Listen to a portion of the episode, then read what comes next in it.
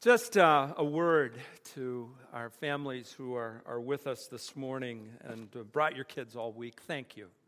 We so appreciate the chance to minister to your kids, and it's a true blessing to us. We, we see kids as so important, and uh, we're so thankful for you trusting us to watch over your kids and to teach them from God's Word. And uh, that was truly a blessing for us. So we thank you from the bottom of our hearts. We had a verse that we were looking into all during the course of Vacation Bible School.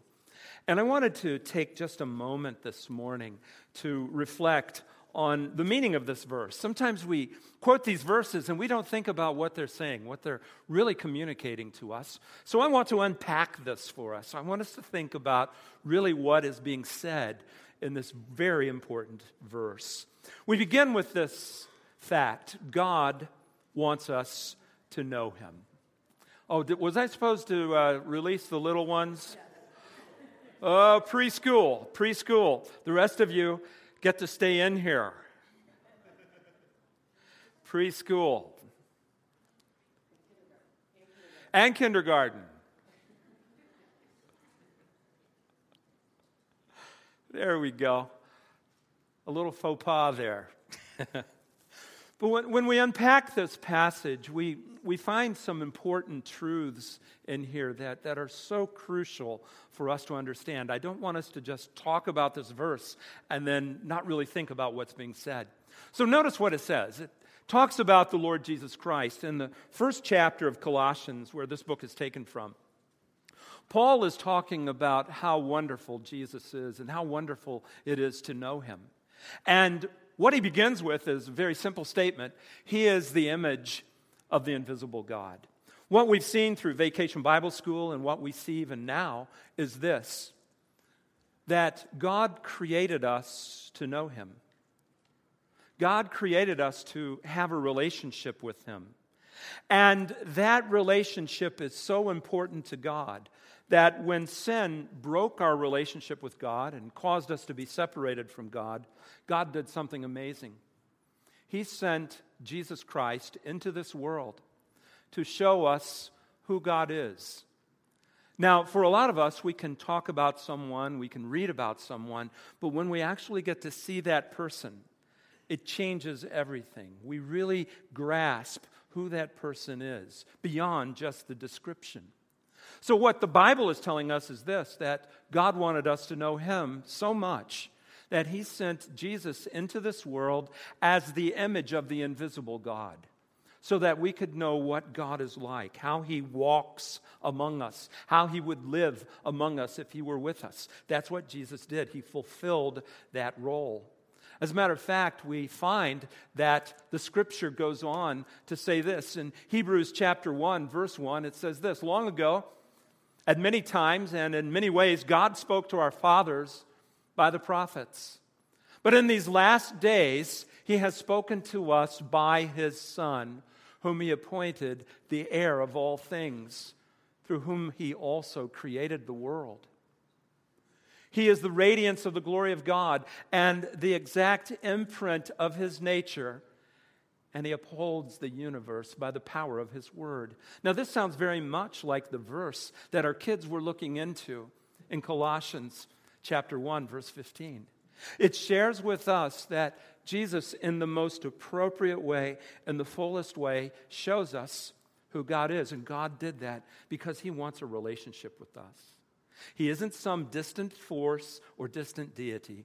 God is the creator who wants to know us, who wants to interact with us, who wants to have a relationship with us. This is what we taught the kids, and this is what even we as adults need to understand about God as well. That's who God is, and we need to know that God. Now, the passage goes on in that 15th verse to say that He is the firstborn of all creation. Now, that's a little confusing to us in our culture. We hear firstborn, and often what we're thinking of is a person comes into existence when they're born. That's not what firstborn means in the Bible. It's talking about the heritage or the context of the culture where this takes place. Firstborn carried with it the idea of the person who was over the estate, over everything. You see, the firstborn child would be given everything by the parents, and he would manage the estate in that day. When it says that Jesus is the firstborn of all creation, some of your translations even say over all creation. You know what it's saying? That he is in charge of creation itself. He is so much more than just a baby who was born in a manger. He's even more than a popular teacher who traveled almost 2,000 years ago. He is the owner of the world, He is God. And so, what the scripture is telling us with clarity is that Jesus is so much more than a man. In fact, it goes on in the 16th verse to say something else important about Jesus. It says, For by him all things were created in heaven and on earth, visible and invisible. Now, think about what this means. He is the creator. But what the scripture is sharing with us is this God interacts with his creation through Jesus. He's the go between between man and God, and here's why. When Jesus was born in that manger, he added to the fact that he was God humanity. So he became both God and man. What better go between could we have than one who exists as both God and man? The scripture describes some of the things that Jesus went through, and it says that he was tempted in all ways. So when we face temptation and we face those failures, Jesus understands because he faced them too without sin, but yet he faced them. So he understands our struggles, he understands our failures. He is the God who is the go between between us and the Father. And again, Scripture gives us another passage that talks about this because it shares with us in 1 Timothy chapter 2 verse 5 a very important verse. And this is what it says. There is one God and there is one mediator between God and men the man Jesus Christ. You know what mediator means it's a go between it's the person who allows us to come before a holy God and who communicates that holy God to us. So, this is what we wanted to teach your kids. We wanted them to grasp this important truth about who Jesus is. The scripture, after it says, For by him all things were created in heaven and on earth, visible and invisible, whether thrones or dominions or rulers or authorities, all things were created through him and for him. This is the role that Jesus has. And this is the role that God wants us to understand that even as creator, He didn't start creation going and say, Well, I hope everything works out and backs off. That's not who God is. What God did was create. We turned away from God. But then you know what God did? God made a path for us to come into a relationship with Him, even though we turned away. And that's the beauty of what Scripture describes for us. And the Bible talks about this right in this passage.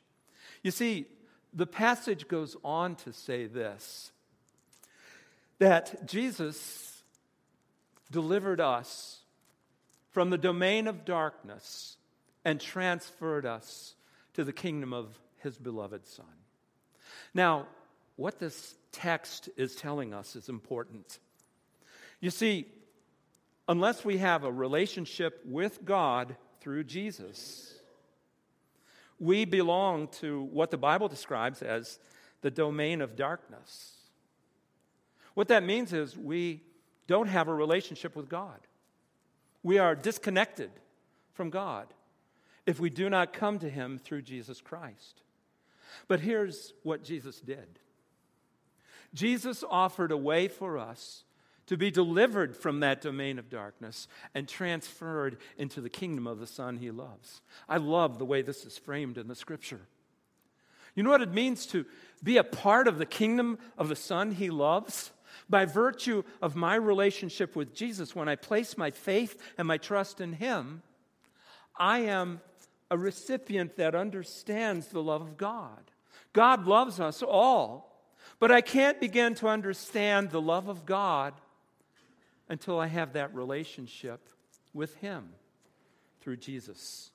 So that's why the scripture is telling us in this passage that Jesus does this for us. Jesus brings us to this new, unique opportunity to be transferred into that kingdom. But it goes on. It says in Scripture that all have sinned and fall short of the glory of God. You know what the Scripture tells us here?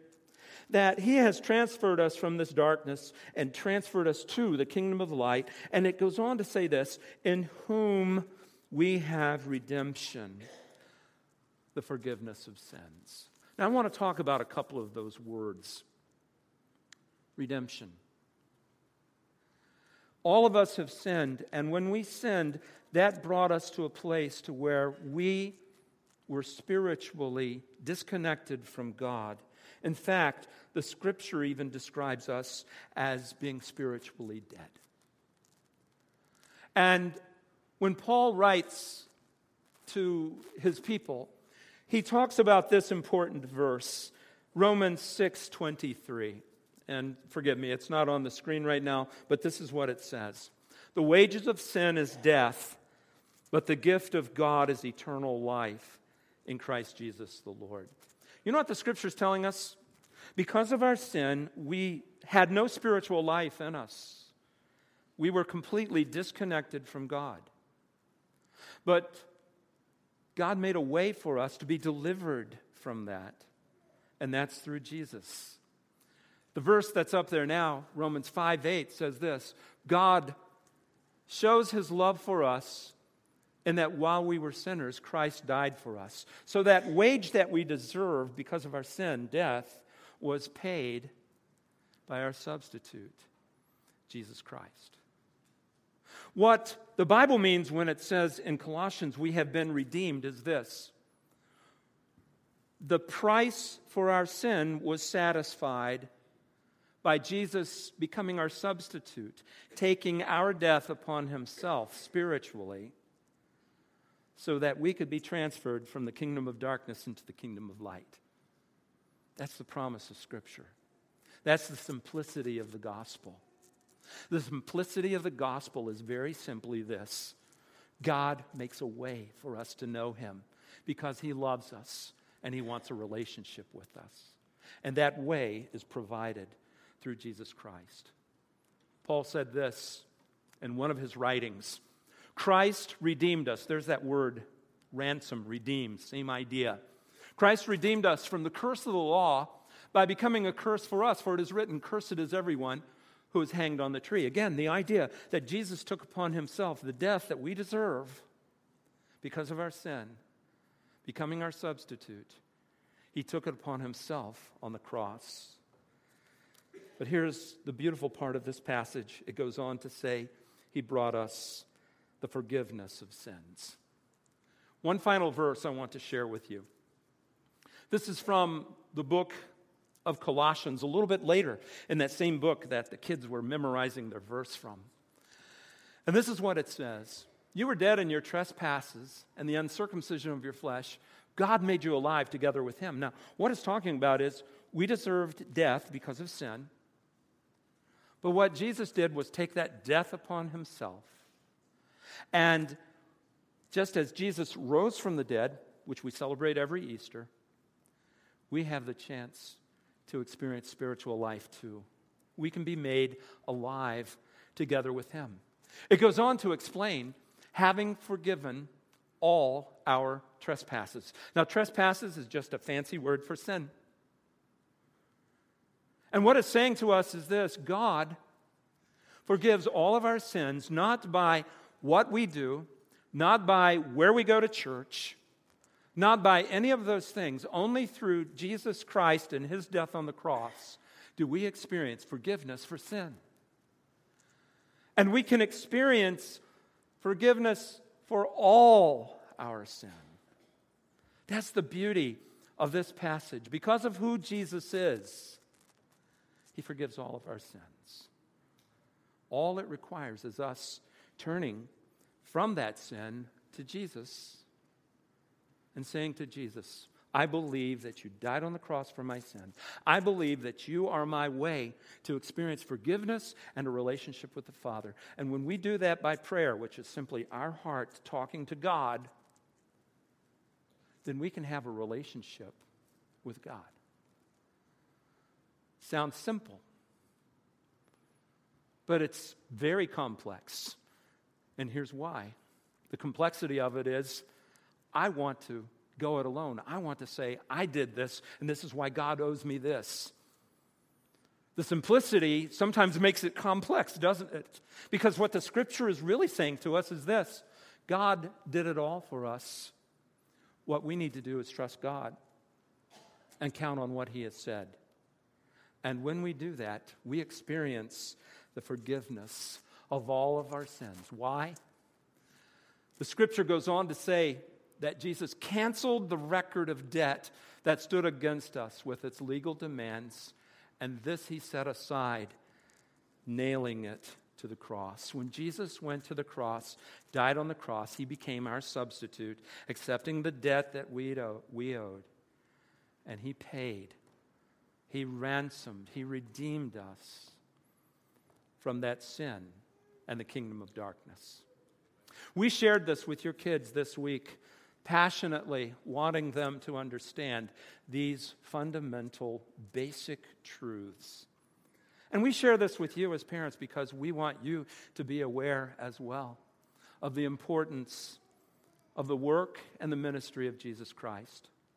Here at Oak Lawn Bible Church, we celebrate who Jesus is because of what he has done in our lives. And we are trying to grow in our spiritual journey to know God in a deeper and fuller and richer way. And our goal is to bring as many people along with us as we possibly can. Because God loves the world, we believe that we have that same responsibility. So we want to express the love of God to you, to your kids, and to let you know that there's a place for you here if you would like to fellowship with us. If you have a question about anything that was shared in Vacation Bible School or this morning, we'd love the opportunity to talk with you. It would be our privilege to do so. Again, I want to say, as the pastor, thank you. I know that you took time out of your schedules to bring your kids here and for them to share in a time with us. We're thankful for that. And we hope that we were able to minister to your kids to bless them let me just share with you on Sunday mornings, we have children's church during church. That's where your kids are right now, as a matter of fact, those that left. So if you'd like to bring your kids for children's church, there's a place for them here. And if you'd like to come and hear more about how you can know more about God and more about a relationship with Him, you're always welcome. We would be so happy to have you with us. So we extend that invitation to all of you. Now, right after the service, we're going to have a chance to munch on some cookies and uh, hang out for a little bit downstairs. You're welcome to come. You don't have to come if you have lunch plans or something like that. But if you can, we would love to share in just a few moments with you. And again, thank you for coming and being a part of our service today. Let's stand together and we will dismiss in a word of prayer.